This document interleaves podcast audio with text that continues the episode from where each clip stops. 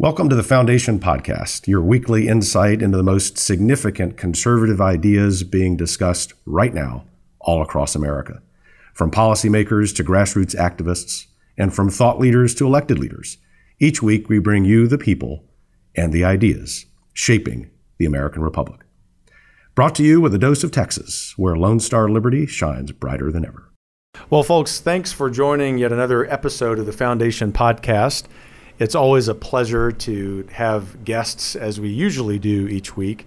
And as you know, most of those guests are luminaries from outside the Texas Public Policy Foundation. This week, we have someone who is not only inside the Texas Public Policy Foundation, but also one of our longest tenured colleagues here, Mr. Bill Peacock, Vice President of Research. In addition to Bill telling you, explaining for those of us who are laymen about the importance of things like the electricity markets and the idiocy of things like renewable energy subsidies, we're also going to hear a lot from Bill about what it means to be in the think tank world. I know from visiting with people around the country and across Texas about the nature of think tanks that people think that we sort of get in our corner and the offices are really dark and we come up with these crazy ideas and we get lucky once in a while with one of them getting passed. But in fact, there's a very orderly, purposeful process we follow, starting with whether we even get engaged in an issue. And for anyone in this country, so you don't, don't even have to be in Texas for this to be true, anyone in this country who considers themselves uh, conservative, a libertarian, a pro market person, I would say, with no exaggeration, that Bill Peacock has played an important role there because Bill is the vice president of our research at one of the largest public policy organizations outside Washington, D.C., plays the vital role in determining what we say and how we say it. So if you consider yourself a movement conservative, a thinking man's libertarian, a pro market kind of guy, someone who wants to cut through the noise and get down to the brass tacks of policy, I think you're going to enjoy Bill Peacock today. Bill, thanks for joining us. Thanks for having me on, Kevin. You bet. So, before we get into the couple of specific policy issues that we want to cover today, the renewable energy issue, which is relevant nationwide, but a particularly relevant issue for us in Texas today, and electricity markets always relevant, but especially when it's summertime because we like to run air conditioning. It's it's air conditioning is one of the reasons that we have 28 million people living in Texas now. I want first our listeners to get some insight into how we go about our work. And, and in other words, people are often surprised that it takes nearly 100 people, the number of employees we have at the Public Policy Foundation, to do the work we do. And I think they might really be intrigued by your day to day work. Tell us a little bit about that. Sure, Kevin. Well, when you look at what folks who support free markets are up against, 100 people really isn't enough, but but it's a good start, and, and, the foundation has come a long way just in, in the few years I've been here. Uh, you know, back when uh, Brooke Rollins took us over, I think we had about three or four people. I got here in 2005, and we had about I think I was employee number eight or so. And, and today, as you say, we're, we're close to 100. And, and the, the, I mean, the reason that the foundation has taken off like that is, is because people across the country have become you know, more and more convinced that real change is going to happen at the state level. You know, we, we've just seen at the federal level too often that th- things just don't change, at least for the better. And it really hasn't mattered so much what party or administration was up there. It's just, you know, it, it's all coming to a stalemate and things are moving in the wrong direction. And so TPPF has just been able to take advantage of that for a lot of different reasons, in part because we're in Texas. Right? And so, which is the largest conservative state in the country. So we've been able to take advantage of that in several ways. Uh, I think the, the main thing that we do is we work really hard at identifying where we think Texas ought to go in into the future. And the, the first thing we do is after an end of the legislative session, we just look down and say, okay, what's what's been accomplished and what hasn't, and what is on the horizon out there 19 months away when the Texas legislature comes back into session. And we take an assessment of that. We talk to members of the legislature, members of the public, members uh, who are interested in public policy, people who are interested in public policy, and sit down and sort of map out that future. What that might look like. We, we look at the research we need to go through and, and produce to, to accomplish that, and also look at uh, you know, the media strategies and things like that, that we can get this vision for a free market future out into the public domain and have an influence in the Texas legislature. So, over your tenure here at the Texas Public Policy Foundation, you have seen some victories policy wins. You've seen some challenges. I, I often tell people from a historical perspective if you consider yourself to be center right on the American political spectrum, you're probably concerned about the expansion of government into individual lives.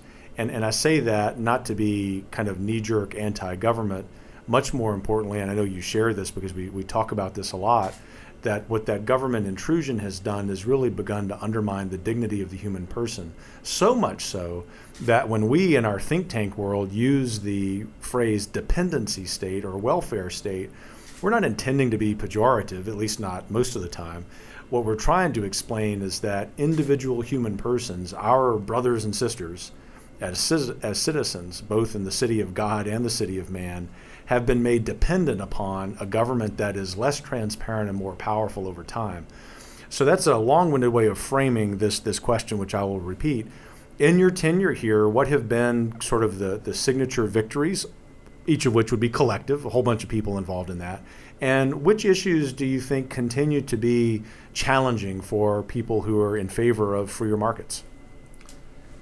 We've had a, a number of what I'd call significant victories, uh, and it's not just us, uh, the foundation. It's it's Texas and, and sure. folks who are pushing for things at the legislature.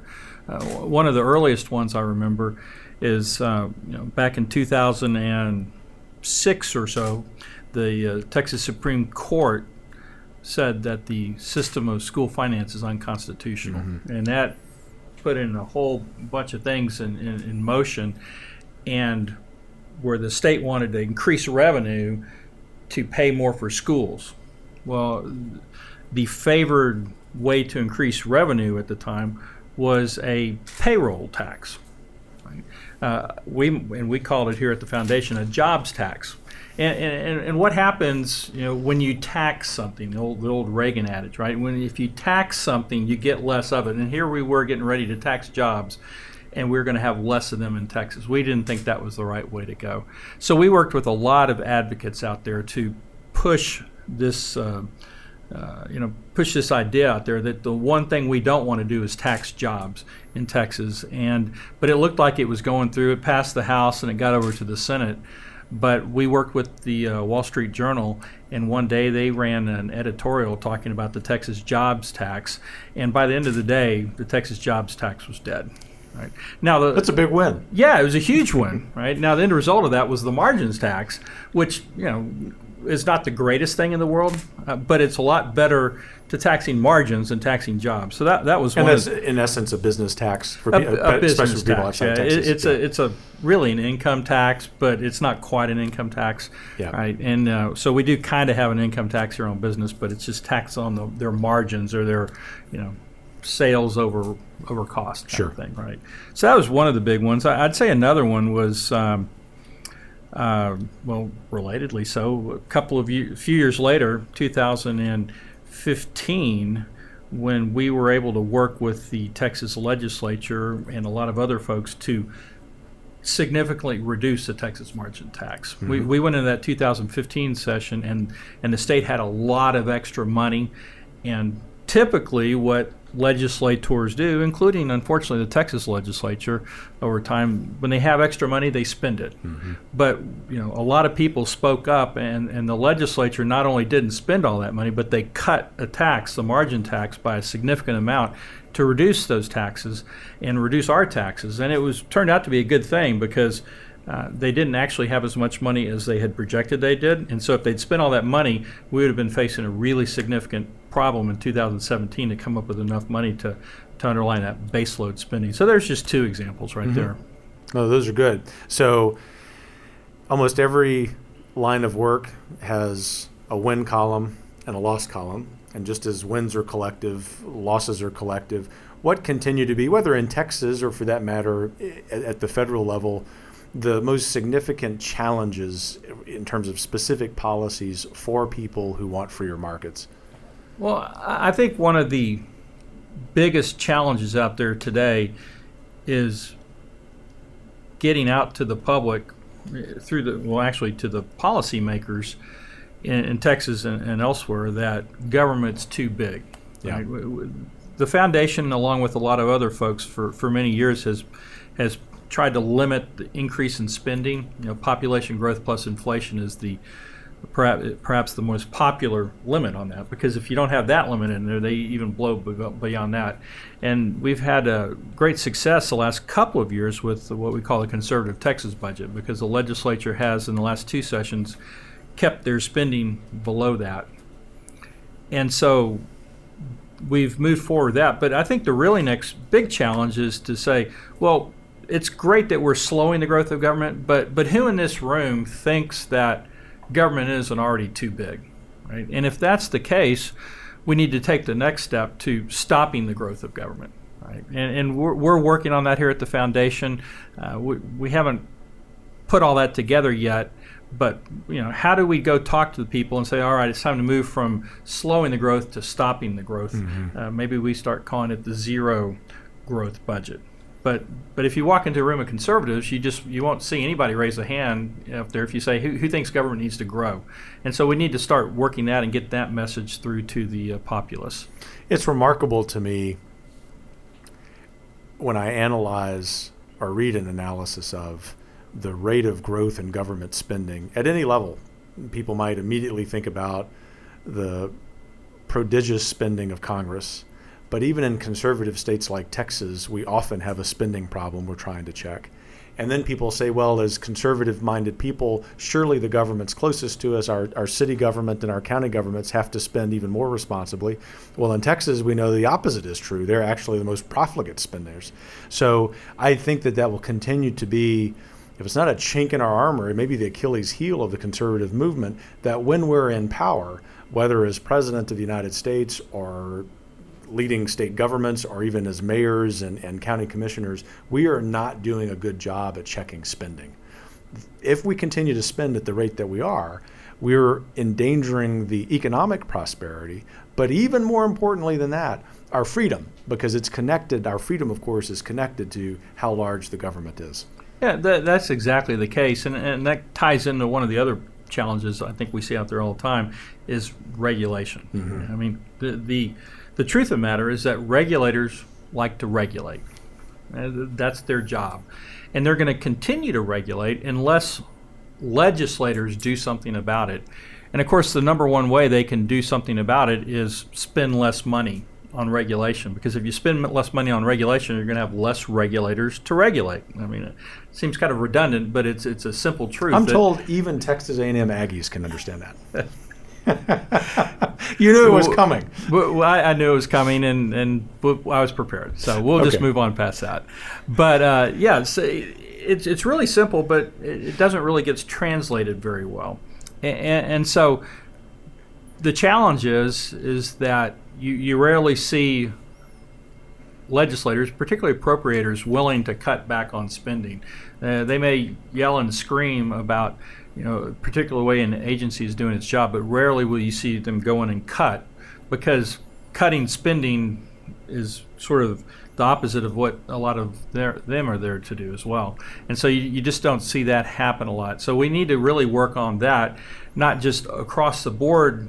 Uh, spending cuts like we were talking about a moment ago, but maybe targeted spending cuts too. When when you have a state agency uh, going out of control, they need to do more about that. We did have one example like that uh, recently in Texas. It was the Texas Racing Commission, and they had decided that they were going to allow gambling slot machines at uh, racetracks, and they, they called it historical uh, racing, but they were slot machines, mm-hmm. and um, and they wouldn't listen to anybody. They wouldn't listen to the attorney general. They wouldn't listen to the legislature. They were going to do this uh, through illegally. Uh, most would say through their uh, uh, regulatory abilities, rulemaking commission at the commission. And the legislature finally went in and said, "Look, you can do whatever you want, but we're going to cut your budget if you do it." And some of them wouldn't listen, but eventually some of them did, and some of them left, and the governor was able to put some others on there. But just one agency shows you how mm-hmm. difficult it can be to control the vast bureaucracy uh, if you don't really do it with money. Sure. I think one of the, the challenges facing the United States, and for that matter, even Texas, really any state, regardless of how small or large they are, is the growth of the administrative state and I think that that is the result of legislators failing to take courageous votes. We don't mean that in any critical way. I think even in our think tank ideal world, we understand the pressures of politics. Sure. But there was a time in the history of this republic when the men and women in legislatures and in Congress would take those difficult votes. That leads me to this point before we move on to the specific policies you and I want to discuss. And that is a, a theme we discuss here, which is how listeners can get involved in, in terms of their civic activism.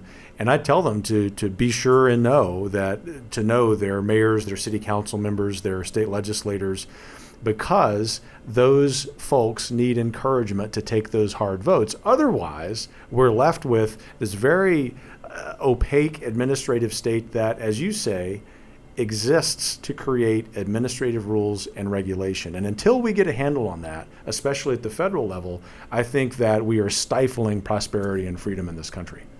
I absolutely agree, Kevin. And I think one of the things that helps in this situation is maybe not very popular you know, in, in, capitals and, and city halls and things like that, is to really put these kind of things at a moral level. Mm-hmm. When when a government takes taxpayer money and gives it to some big corporation over here.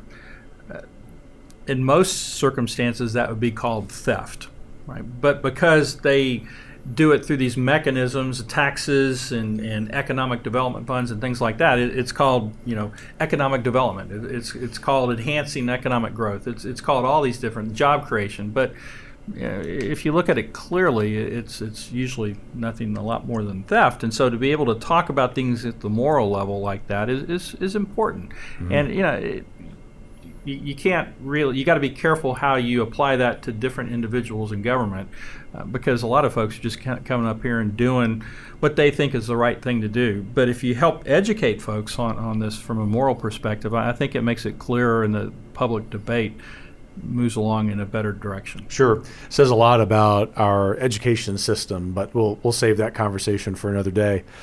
So that leads me to the question, first question about this specific policy that you're leading our efforts on here at the Public Policy Foundation, and that is renewable energy subsidies.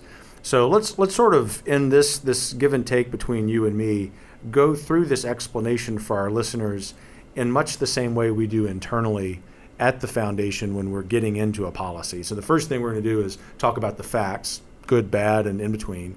And then we're going to talk about sort of the competing ways that policymakers might tackle the problem. And then we'll get to the solution that, that we have offered. So that's actually my way of preventing editorial comments while I ask those questions.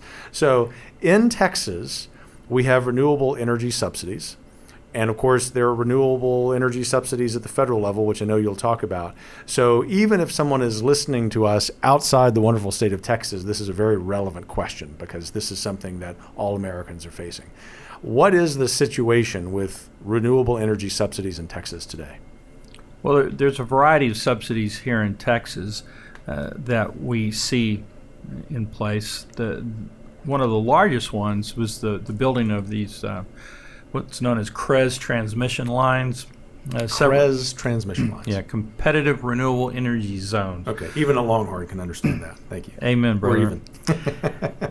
and we, we built these lines. Uh, they were authorized in 2005, and they were finished by about 2014 or so, I think. And and they cost seven billion dollars to build, and they were all lines that moved from you know were designed to take electricity from West Texas, where all the wind is, to central and east and southern Texas, where all the people are.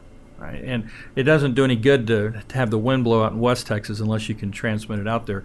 But there is no reason to build these lines out there except for the purpose of transmitting uh, electricity that was built on uh, or generated by uh, wind energy. And so that's the first, the biggest one. We also have uh, local tax abatements that are offered through chapters 312 and chapters 313 of the uh, Texas Tax Code. And uh, those were they wind farms come in and and solar farms come in and they get tax abatements where they don't have to pay all the taxes they would normally have to pay. The county commissioners and the school districts and hospital districts can offer uh, tax abatements and cut their tax bill, but somebody's got to pay the taxes in the thing. And then finally, there's uh, renewable energy credits in Texas, where um, uh, retailers are mandated to buy a certain percentage of renewable energy for the portfolio uh, that they sell to the public. And if they don't buy that, then they have to buy these credits to make up the difference. And those credits basically just go back to the generators. So the renewable energy generators get to sell electricity and credit. So they get kind of double counting there. And those are the main subsidies in Texas. So walk us through the reason that those facts are problematic for consumers in Texas. Well, the, the main reason that they're problematic, al- along with the federal tax credit that we'll, I'm sure we'll talk about, is that renewable energy subsidies for all their renewable energy for all their hype aren't very efficient and they're very unreliable. Unreliable. You mean the wind doesn't blow 24 hours a day, even in West Texas? The wind doesn't blow 24 hours a day, and the sun doesn't shine 24 hours a day. Even in Texas? Even in Texas. Uh, for instance, in, in Texas, the uh, wind blows the most at 1 o'clock in the morning. Well, everybody's sleeping. Uh, and when the, the wind blows the least, about 2 to 3 in the afternoon and right as we're getting to our peak use, you know, the most we use the most electricity between about four and six o'clock, when people are still at work or leaving work and coming home, and the ACs are all flipping on at home, but the factories and buildings are all on, and that's when we use the most electricity, and it's 110 degrees outside, but the wind isn't blowing very much then and and that's the problem is that we're paying all this money 13 billion dollars over the last 12 years or so just in Texas subsidies uh, or t- subsidies in Texas alone. We could have built a lot of natural gas turbine plants for that money and had a lot left over uh, to provide that electricity. But instead we're putting all this money into wind and the wind's not there when we need it but it's it's blowing at one o'clock when everybody's asleep and nobody's using electricity. So let's one, one devil's advocate might say that fossil fuels are dirty, and so they don't like the idea of building more natural gas plants. And surely that we, we can work toward greater battery storage of that wind energy during those times that the wind isn't blowing. Well, Texas in particular, but the United States have cleaned up their air, if you will, dramatically over the last 20, 30 years. While we were building coal plants, while we were building natural gas plants, I mean, the the uh, the amount of reduction of pollutants in the air has just been astounding. And all that's being done while we've been using more and more electricity generated by coal and natural gas.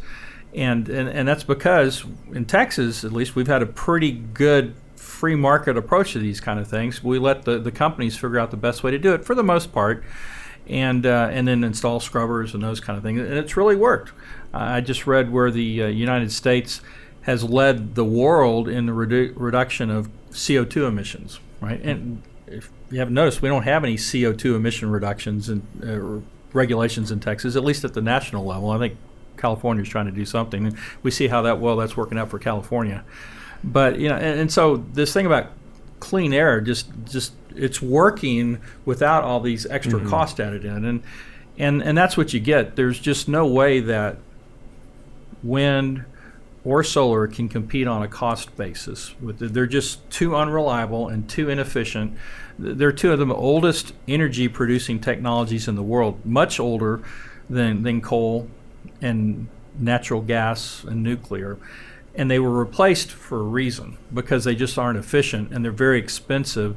And so adding expensive batteries to expensive wind generation or solar generation is just going to make it more expensive. It's not going to make it more affordable. And so let's say that someone's listening, and rather than being a devil's advocate, they would describe themselves as being all of the above when it comes to sources of energy.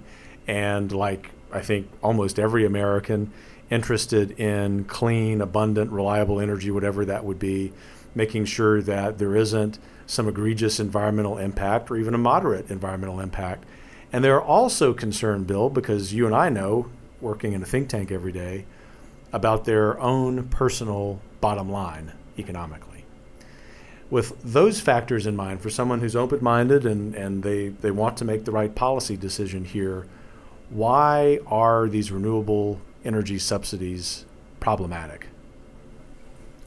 Well, I, I get back to your comment about all of the above. At the foundation, we're all of the above too, mm-hmm. right? We don't have a preference on what energy is used to generate electricity. We, we think the markets ought to solve that issue, right? And the most efficient, the most reliable, the most affordable, if we let the market operate, that'll work. And, and it'll also take into account people's concerns about, for instance, CO2 emissions. As, as I pointed out, it's the market in the United States which is providing this downward uh, slant in CO2 emissions mm-hmm. because the market sees that people are concerned about those kind of things, rightly or wrongly, doesn't really matter. The market looks at that and says, okay, we're going to reduce our emissions. No regulations. The market is handling it. They're also going to provide, so it can take care of that. It can take care of uh, pollutants, real pollutants, and it also takes care of the cost. The market does that. And so anybody who's in the, the all of above camp should be in the market camp and not the subsidies camp because the subsidies is going to distort the outcome. Subsidies are going to distort mm-hmm. the outcome. And those folks who want the best, the cleanest environment at the best cost aren't going to get it with subsidies. Sure. So if you take away the subsidies, the cost of what's being subsidized goes up relative to the cost of the other sources of energy that are not being subsidized. Well, right, and of course, there there are subsidies really across the board mm-hmm. for you know oil and gas has, has had its fair share of subsidies over the years, and but they're nothing like to the extent that they are for renewable energy. They're they're renewable energy subsidies are 10, 15, 20, 100 times, depending on which um, which source you use higher than for oil and gas or coal or mm-hmm. even nuclear, which gets quite a bit of subsidies. And, and, so we, we're against subsidies for everybody, but we want to start with the renewable energy subsidies here because that those are the ones that are causing the most damage sure. uh, to uh, the, the, market process. So there, those, the, the level of those subsidies is so out of proportion right. that if you take them away, the availability of wind and solar energy probably decreases significantly. Well, as we talk about, if it weren't for the subsidies, uh, we, we wouldn't see many turbines or solar farms around yeah. because they, they just can't compete, which is an important thing to think about when you're living in West Texas somewhere and they're talking about putting a uh, solar farm or, or a wind farm right in your backyard almost and you're going to have to sit there and watch those turbines spin round and round and round and hear that hear that the noise from them. They kind of roar. They're turbines, mm-hmm. right? like jet turbines. They roar. They they flicker the the sunlight. I mean, they can do all kinds of things, and and they wouldn't be in your backyard if it weren't for these subsidies. Sure, and we're trying to highlight that that human story of this policy, which is it's something we've spent more time doing the last couple of years and we've worked on some videos that that emphasize that. Are those available on our website now? Yeah, they are. We've uh, at our website with www.texaspolicy.com slash renewable. Mm-hmm. You can go there and find our, our videos. We've got an online map that we just posted last week on uh, the the ongoing fights against wind subsidies in the different counties around Texas, and a lot of research and blog posts and and other bits of information. So I want to highlight one of those places where we have been active, and that's Georgetown, Texas. One of the most politically conservative places in Texas, 30, 35 miles north of Austin. I happen to live there, and therefore I'm familiar with it, and really is one of the greatest places on God's green earth. But the mayor of Georgetown, who's Other a- than God's Country College Station, you mean, right? you know, present company considered sure. Yeah, that, that makes up for the Aggie comment earlier. College Station in Georgetown. One good thing about College Station, my point, is they do not claim to be powered by 100% wind. In Georgetown, though, we do. And we're having an event there on August 15th. Public is invited. As we all, always do from a think tank perspective, we're just trying to get down to the facts. And we're making no claim other than the facts, all of the facts are not exactly available. And so, why don't you highlight for people, whether they're living in Georgetown or they're interested in this kind of event, which we'll be doing a lot more of, what are our approaches to finding out the facts, and secondly, what the solutions might be? Well, that's one of the challenges with renewable energy subsidies. It's very difficult to find out the facts. Most of these things are, are hidden. Uh, subsidies, or we, we've done a paper we that we're going to publish in a, in a little while that went to look at the federal production tax credit and who's getting the benefit of all that. And I mean, it, it's billions and billions of dollars. We estimate it's going to be about a $44 billion cost over time um, for the production tax credit. And, and our author spent hours and hours trying to determine how much that was. And the, the largest company uh, who got tax credits was getting $5 billion, has gotten $5 billion so far. Very difficult to find. Same thing with local uh, tax abatements, very hard to find out. Matter of fact, um, the a lot of this information is hidden because of exemptions in Open Meetings and Open Records acts here in Texas.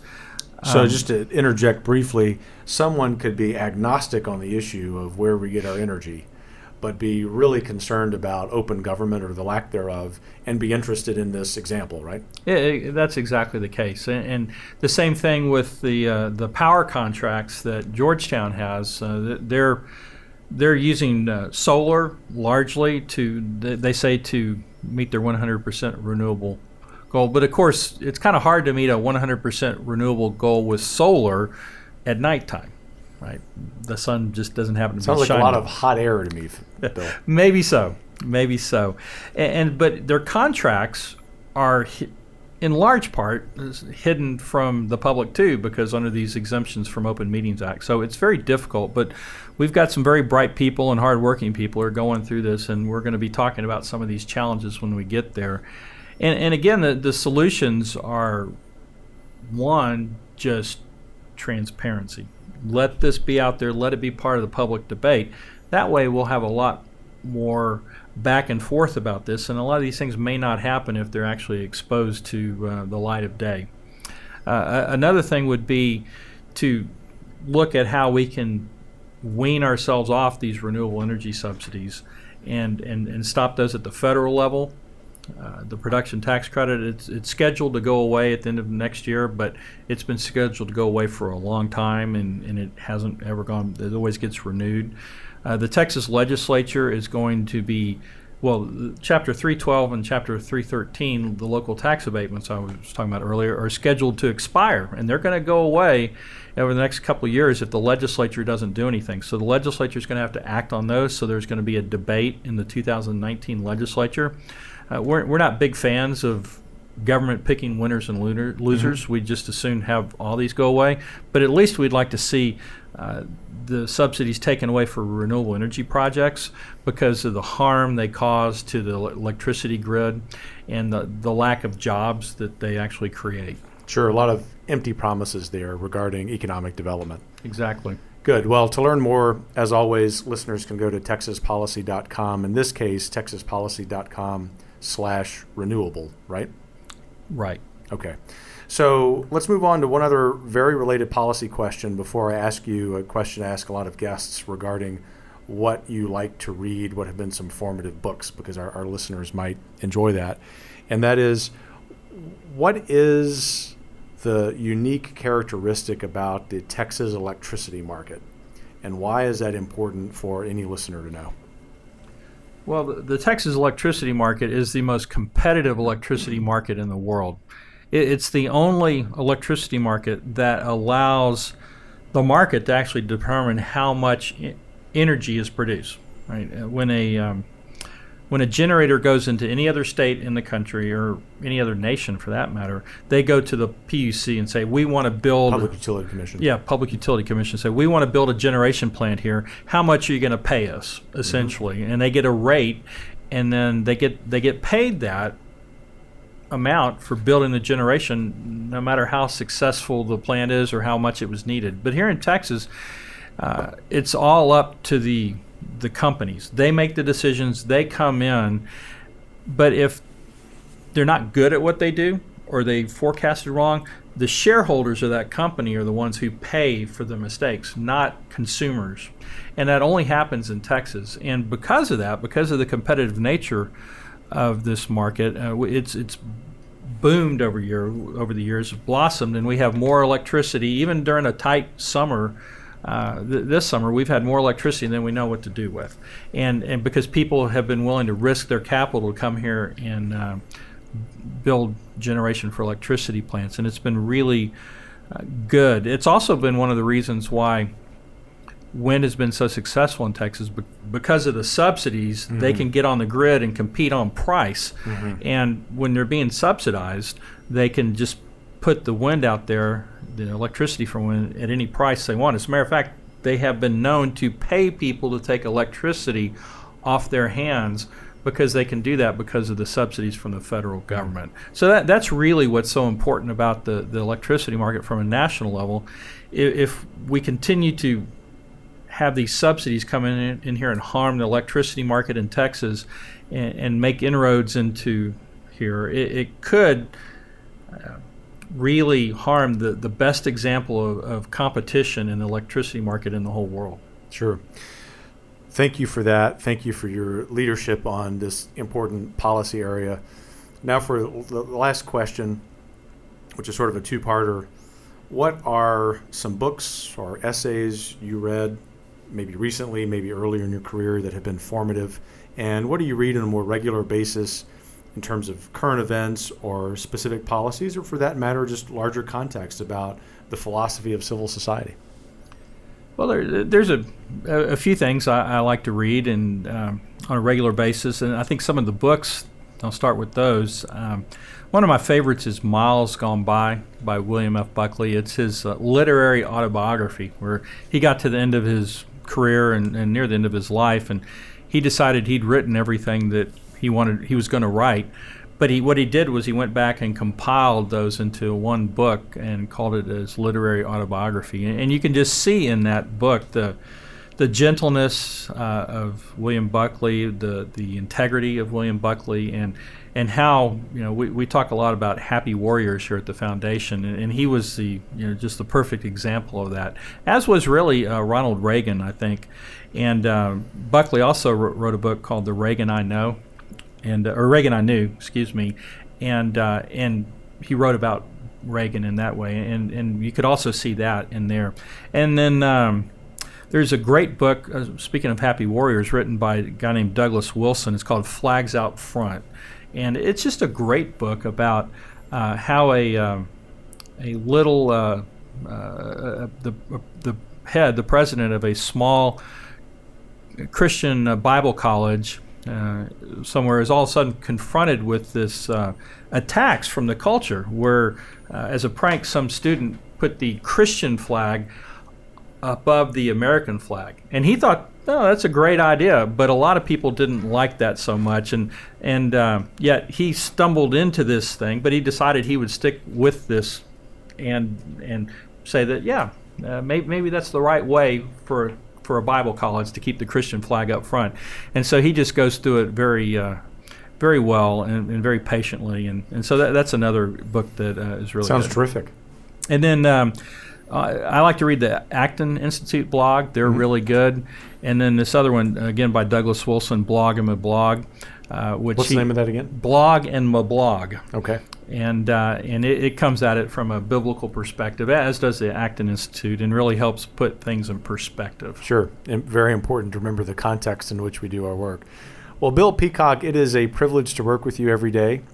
Thank you for your leadership. You're a great Texan and a great American. Thanks for joining us. Thank you, Kevin. I appreciate it. You bet. Thanks for listening to the Foundation Podcast, brought to you by the Texas Public Policy Foundation. Please don't forget to subscribe.